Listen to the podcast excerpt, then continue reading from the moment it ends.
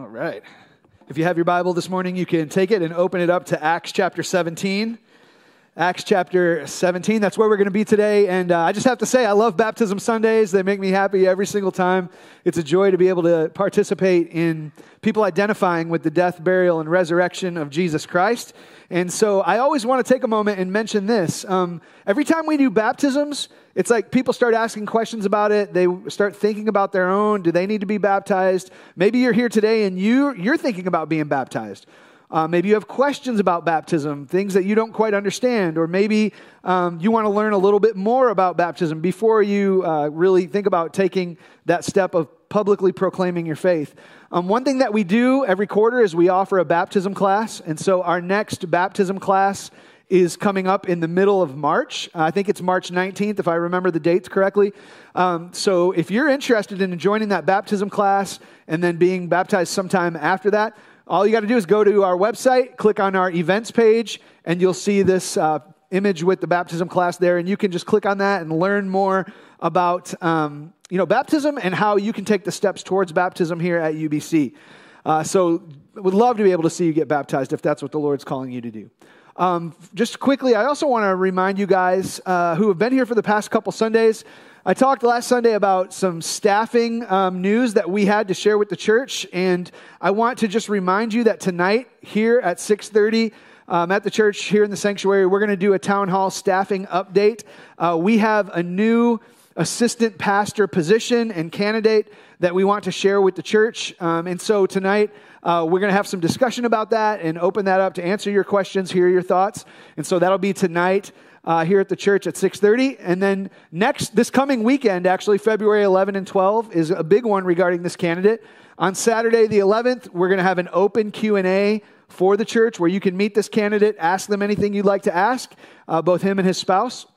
Um, so we would love to have you there on Saturday at 4:45, and then next Sunday he'll be preaching, uh, continuing to preach through our, our series through the Book of Acts, and so that will uh, happen with him next Sunday. And then the following Sunday, the 19th, is when we would vote um, about receiving him as a new pastor uh, at our next members meeting, which is again coming up on February 19th. So, hope that you'll consider being a part of that. Um, these are important events in the life of our church, so we hope that you'll consider joining in for that. And lastly, I just want to say what Phil said earlier. If you're new with us today, uh, thank you for being here. It is a blessing every single Sunday to meet people who are here for the very first time. Uh, we are a church that really exists to help people become wholehearted followers of Jesus Christ who know him and then make him known in the world. And we hope that mission is resounding with you. If you don't know Christ, we want to help you get to know him. As you get to know him, you're going to want to make him known in the world. And so uh, pray that if the Lord is calling you to join with us on that mission, uh, then perhaps the Lord would call you to make UBC your church home. So uh, thank you for being here with us if you're new. Um, if you're new, one thing that will be helpful for you to know is that on our Sunday morning services like this, we've been teaching straight through the New Testament book of Acts. Um, the book is called Acts because this book tells us the actions of the Holy Spirit working through the apostles in the early first century church. And so, um, as, as Luke has written these things down for us and authored this letter, we have been working our way through this historical account of the early church. Today we find ourselves in Acts chapter 17, which means that there are 16 chapters worth of info leading up to this. So if you're new with us, let me give you the very short summary version of what leads us to where we are today. In Acts chapter 1, Jesus has resurrected from the dead. He calls his apostles and disciples near him, and he says, I'm sending you out into the world to be my witnesses. Acts chapter 1, verse 8 says, Jesus told them that they would be his witnesses in Jerusalem, then Judea and Samaria, and then to the ends of the earth. And that statement from Jesus serves as an outline for the book of Acts. In Acts chapter 2 through 8, the apostles are being his witnesses in Jerusalem. In uh, chapters 8 through 12, they start to witness for him in the areas around Jerusalem, the regions of Judea and Samaria. And then once we get to chapter 13 and the rest of the book, they are taking the gospel out to the ends of the earth, to the rest of the world among the non Jewish people, the Gentile world. So that's Acts 13 and 14 really show us the, the first missionary journey of the Apostle Paul, where he took his friend Barnabas. They traveled around, they preached the gospel. All these churches started, um, and then they return home uh, from that first missionary journey. And when they come home, there's this big controversial debate that happens among the new believers. That debate is called the Jerusalem Council. You can read about that in Acts chapter 15. And then after the Jerusalem Council happens, in Acts chapter 16, Paul wants to go on his second missionary journey. And instead of taking Barnabas with him, this time he takes a man named Silas. And so we can just kind of look at a map and retrace their route so far on this second missionary journey. You can see that they started off um, in Antioch of Syria, which is again on the eastern coast of the Mediterranean Sea. They went north and then west over um, toward modern day Turkey, I guess, and that's uh, they stopped in a city called Lystra, which is where they met Timothy. Timothy joined Paul and Silas in this missionary journey, and then they continued west over to Troas on the uh, edge of the, of the Aegean Sea. They crossed the Aegean Sea, went over into Europe, um, the first city that they stopped and preached was the city of Philippi. God did mighty works in Philippi. He saved Lydia. Um, she and her household were, were baptized. Um, he, they, in, in Philippi, they cast a demon out of a demonically oppressed girl. Um, the Philippian jailer who was suicidal uh, came to faith in Jesus, and both he and his household were saved and baptized. So, powerful ministry in, in Philippi. From Philippi, they went just a little bit southwest down to Thessalonica. And as we saw last week in Thessalonica, they stayed with a man named Jason. Um, here's the thing the Jews, some of the Jews in Thessalonica didn't like these apostles coming in and staying at Jason's house. So, what they do, they ransacked his house looking for the apostles, wanted to um, kick them out of the city, perhaps do harm to them.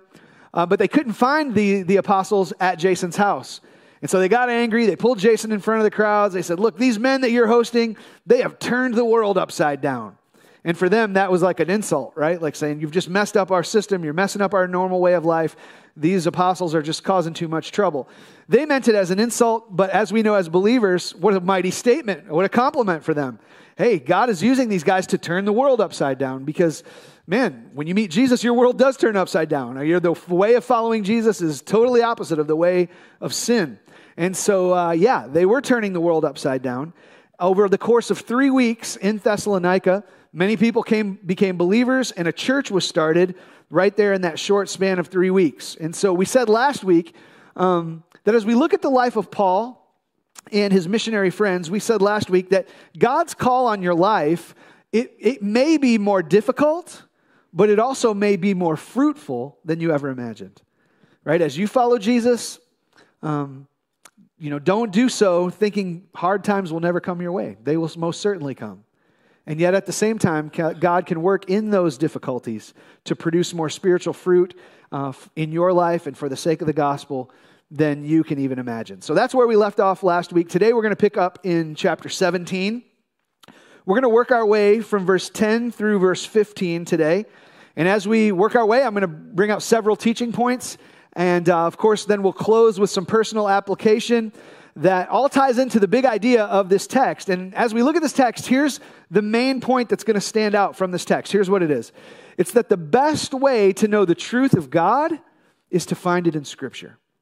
The best way to know the truth of God is to find it in Scripture. Now, let's see how that idea plays out and how we see it come to bear as the events unfold in our six verses, verses 10 through 15. So uh, remember, as we get into verse 10, the hostile crowds have just ransacked Jason's house in Thessalonica.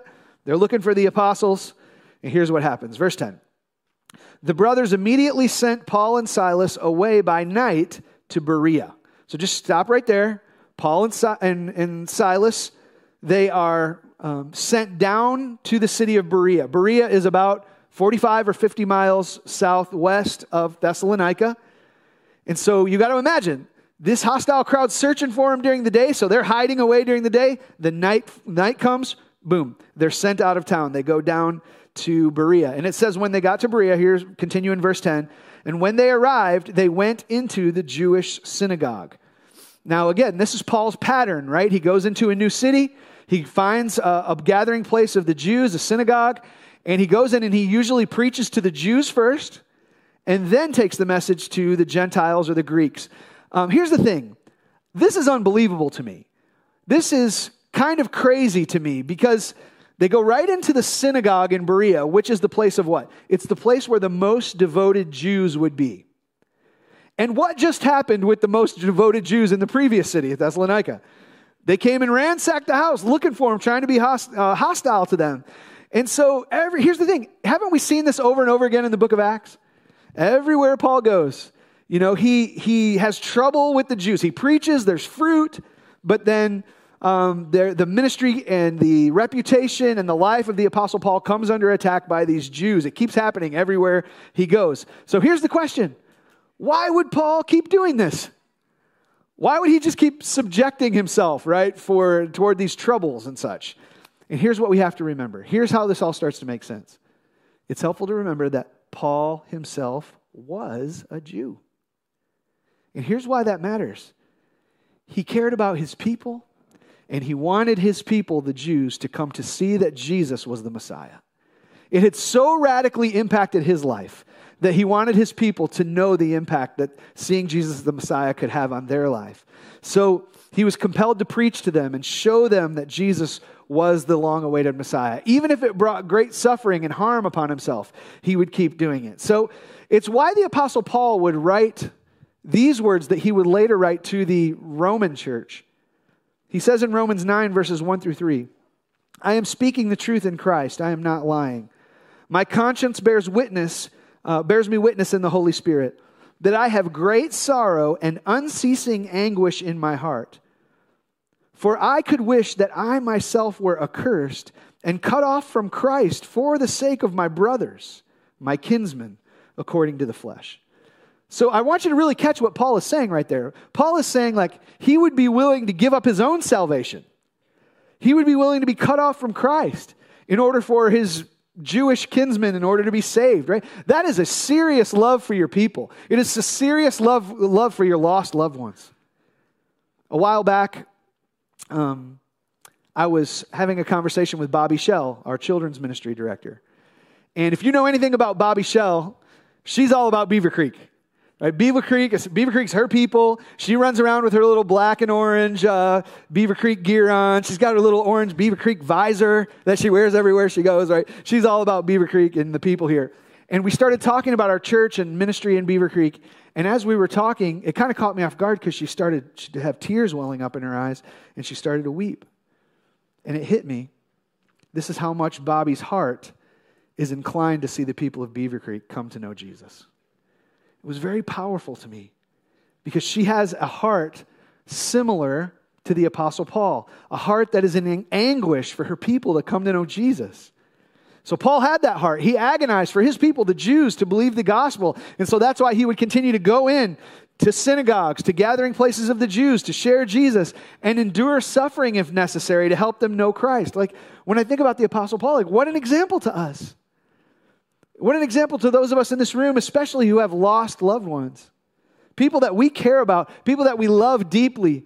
They don't know Jesus, but the deepest longing of your heart is for them to come to know Jesus. And maybe some of you are in that situation. Maybe some of you resound with that feeling of the apostle paul where you you would say you know what i'd be willing to be cut off from jesus if my lost loved ones could come and be joined with him Maybe some of you have that sense in your heart like, I would go to hell in order for them to be able to make it to heaven. And so you share the goodness of Christ with them. You look for opportunities to talk with them about the gospel. And there are some of you who, time and time again, you receive hostile reactions from your family, your friends, the people that you care about over and over again. And so, what's the lesson that we learn here from the Apostle Paul? The lesson learned is Church family, don't give up. Don't give up on them. Keep looking for those open doors. When those doors open, keep continuing to share the love of Jesus. Even when they get upset with you, even when they're hostile towards you. And I think the way that we can do this is to remember Jesus himself hanging on the cross, literally receiving the hostility of people against him. And what does Jesus pray for them? Not, Father, punish them. Not, Father, take revenge on them. The heart of Jesus says, Father, please forgive them. They don't even know what they're doing. So, my prayer for you, if you have lost loved ones, is that God would grant you the heart of Jesus. that a heart that cries out for God's forgiveness to come to them under the realization that they don't even know what they're doing. They don't even know who they're rejecting. They don't know how lost they are. They don't know how desperately they need a Savior. So may God grant you the same heart of Jesus as you grieve over your lost loved ones. That's the heart that Paul has for the Jews. So, despite his difficulties in Thessalonica, he goes into Berea and ministers in the synagogue. And look what it says in verse 11. Verse 11 says, Now these Jews were more noble than those in Thessalonica. They received the word with all eagerness, examining the scriptures daily to see if these things were so. Notice that it says that these Jews were more noble than those in Thessalonica. So, normally, when we think of uh, somebody being noble, we generally think of like, you know, rich, wealthy people, aristocrats, people who are nobles are probably the same people on Downton Abbey, you know, things like that, right? Uh, that's kind of what we think of. That's not what the word noble means here. When we think of noble here, what we have to see is that noble has to do with being open minded or inclined with your mind. And this means that the, the Jews in Thessalonica were more closed minded, but the Jews here in Berea were more open minded to consider the message of the gospel. And so that's why verse 11 says that they received the word with all eagerness. The Bereans were considered noble because they were eager to consider the things of God. So notice also that it says that they were doing what? They were examining the scripture to see if these things were so. They heard this message from Paul. They didn't know if it was true or not. Maybe it was the first time they heard it. Maybe something they had never heard before. They didn't just want to take Paul's word for it. So, what did they do? They looked to the scriptures. And again, remember, they didn't have the 66 books of the Old Testament and New Testament the way that we do now, but they had the Jewish scriptures, the Old Testament. And so they looked at the scriptures saying, Look, all these things that Paul had taught us about Jesus being the Messiah, is it so? Is it true? They understood that the scripture was the truth from God's word. They looked there to find answers. Here's their response. Look at verse 12. Verse 12 says, Many of them, therefore, believed, not with a few Greek women of high standing as well, uh, as well as men. So many of them believed. Why did they believe? Because they searched the scriptures to see if things were so, and they found that they were. They searched the scriptures looking, is Paul's message true? They found out that Paul's message was true, proven by scripture. So what was their response? They believed.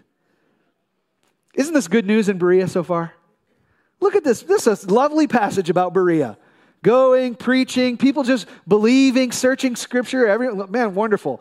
What have we learned through the book of Acts? Doesn't last long, right? Troubles are about to come. So look at verse 13. Here's what happens. But when the Jews from Thessalonica learned that the word of God was proclaimed by Paul at Berea also, they came there too, agitating and stirring up the crowds. Remember last week we talked about how they went and rabble roused. Remember that? Here we are again. They're stirring up the crowds again. So you got these jealous Jews. They're coming all the way down from Thessalonica to Berea. That's like, again, like a 45 or 50 mile journey. It's not just like a walk next door or a walk down to Xenia, right? We're talking, they traveled a long ways by foot or by animal to come and like stop Paul, right? Paul's on mission for Jesus. They're on mission against Jesus. They want to shut him down. So, and again, what's the principle? We see that you know, when you're following God's call on your life, when you're proclaiming the truth, when you're the kingdom of God is coming to bear where you are, it's going to mess with the world's mindset. And so, what does that mean? You can expect opposition along the way. Opposition comes against Paul once again. Verse 14 and 15. It says, Then the brothers immediately sent Paul off on his way to the sea, but Silas and Timothy remained there. Those, uh, those who conducted Paul brought him as far as Athens and after receiving a command for Silas and Timothy to come uh, join him as soon as possible, they departed. So here's just kind of a small thing, but an important thing. Paul had only been in Berea a short time, and yet you can see how much these new believers in Berea had already grown to care for him. Look what they're doing, right? They're, they hadn't known him that long, yet it says they're conducting him from Berea to Athens. That means that they, they took him there, they escorted him there. Guys, that's no short trip. From Berea to Athens is like 250 miles. That's a long ways. You know, it's in our, you know, it's like a four hour drive for us in a car that can go 60 miles an hour, right? These, or more for some of you. Uh, but, me too, guilty. Uh, but you know, they're walking, they're traveling by animal. It's a long way to go. They're going by boat, whatever it is. You know, they're caring for him, they're going with him along the way. So they escort him to Athens. He asked for them to go get Timothy, Silas, and, and get them to him as soon as possible. And so they honored Paul's request. They went back to Berea to get Timothy and Silas and send them to Paul's way. So until Silas and Timothy get there, what's going on? Paul is in Athens alone on this missionary journey. And some really interesting stuff happens in Athens. And you got to come back next Sunday to hear about it, okay? Because we're going to get into it. Today, what did I say the main point from today's text is? Today is that the best way to know the truth of God is to find it in Scripture. Right? Isn't that what we see from the Bereans? They wanted to hear if the message is true. Is this message of God? Is it true? They searched the Scriptures. That's the main takeaway for us. They were noble because they searched the Scriptures. So, Three takeaways that I have for you, personal applications coming off of this passage. First one is this everybody's got to do this. Consider in your own heart, consider whether or not you are eager to search the scriptures. Consider whether or not you are eager to search the scriptures.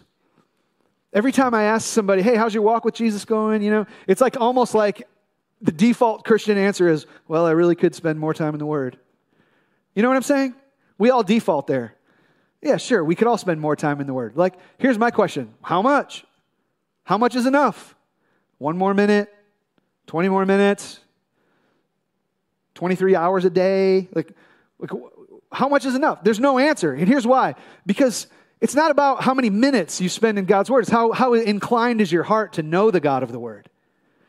That's the question I'm asking you to consider. It's not how much time you spend each day. My question is, are you eager? Is there an eagerness in your heart to search the scriptures? The Bereans were noble in that manner. They wanted to search the scriptures. Are you eager for God's word? Were you eager for God's word when you came into the service today? Did you have an anticipation, a readiness in your heart that God may speak to you from his word? We would all, we would all do well to stop going to church on Sundays and saying things, you know, like, oh, I just want to hear the message from such and such a preacher. Or I'm really looking forward to hearing the talk from this guy or that guy. The question is, do you want to hear from God? Because God has given us his good word. He has given us his perfect son.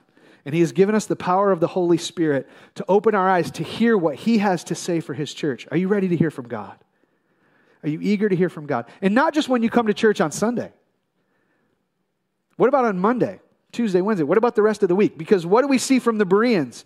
In the, in the Bereans, it says that they examined the scriptures daily.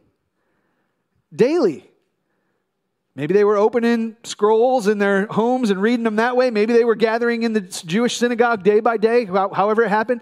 Daily, they were seeking out the word of the Lord. So, praise God, today we have a Bible, right? We can take it on our phone or in our paper copy in our hand, and, and we can open it up day by day. So, here's my question for you to consider Do you have a daily reading plan? We're talking practical stuff now, right? Do you have a daily reading plan? Have you ever had one? I haven't always had a daily reading plan in my walk with the Lord since I've been a Christian. But the times that I've had have been sweet. And let me, let me just give you uh, a recommendation. Like, for those of you who are like, okay, maybe I want to try to give that, give that a start. Um, I would recommend to you a daily reading plan called the Bible Recap. The Bible Recap. This is the, the daily reading plan that Rachel and I are using right now.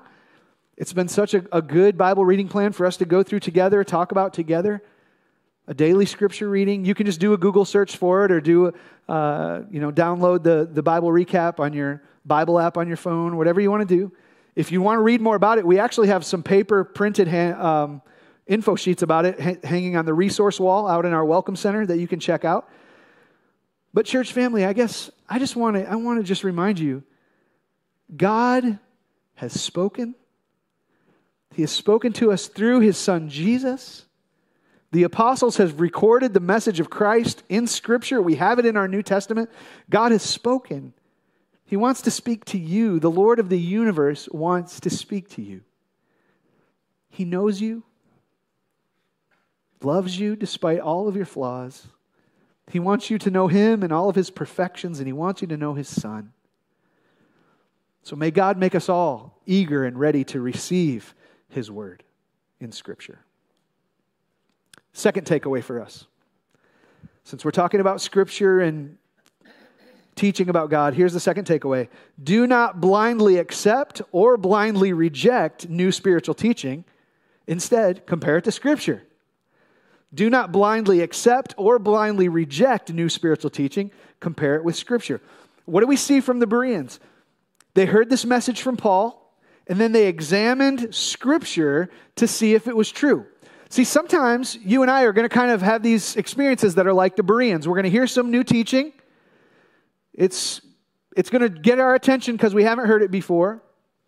And sometimes it may kind of provoke us in our spirit because it's not, it's not what we were taught as children. It's not what we were taught in our previous church experiences.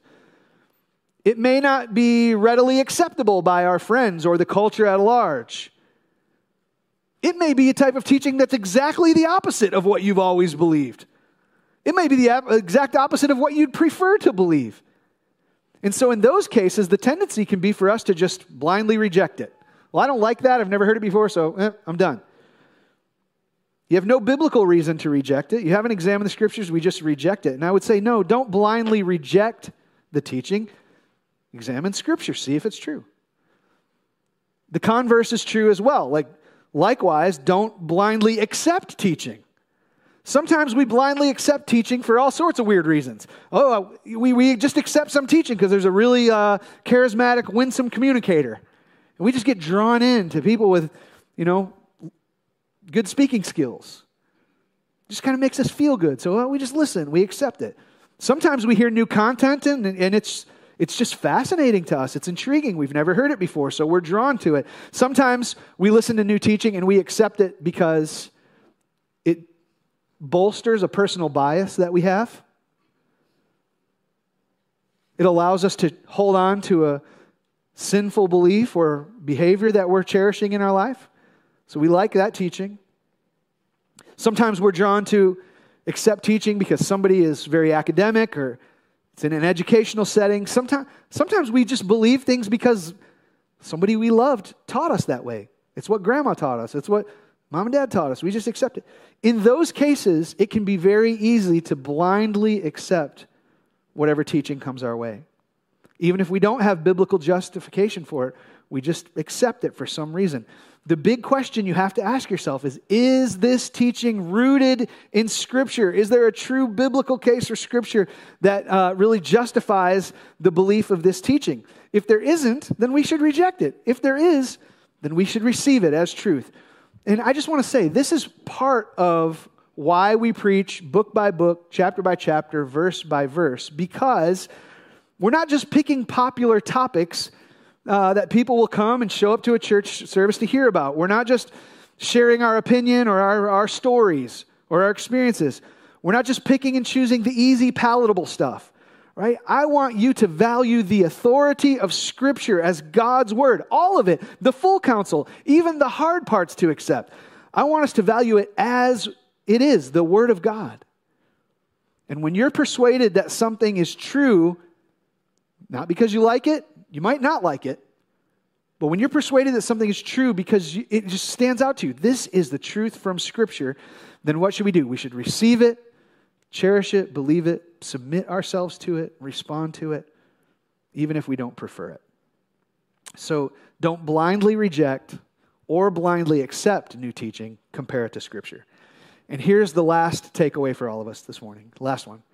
Hear the Scripture's message of Jesus and believe. Hear the scripture's message of Jesus and believe. In our text today, Paul preached the message of Christ to the Bereans. They searched the scriptures, they found it to be true, and they believed, right? So the same is the same, it's the same call for us. If you find that this is the truth of God's word, then believe it, receive it. The scripture isn't out there just for you to learn it like a textbook and just have information in your head. It's here to provide transformation to your life. You receive the truth of scripture. It's not just for your comprehension, it's, it's for your submission. It's not just to be learned, it's to be trusted. So believe, trust, take in the teaching of Scripture through faith. Because you may have heard the teaching of Scripture that 2,000 years ago there was a man that lived named Jesus of Nazareth. And you may have heard the teaching of Scripture that he was the Son of God. And you may have heard the teaching of Scripture that he was born of the Virgin Mary. And you may have heard the teaching of Scripture that he lived a sinless life. And you may have heard some of his teachings from Scripture, his parables, the Sermons on the Mount. You may have heard the teaching of Scripture that he died on a cross and rose again three days later. And you may have even heard the teaching of Scripture that he died on the cross, rose again three days later for the forgiveness of our sins, so that those of us who believe might be forgiven of our sin and be saved. You may have heard the teaching of Scripture. Here's my question Have you believed it? Have you believed the truth about Jesus?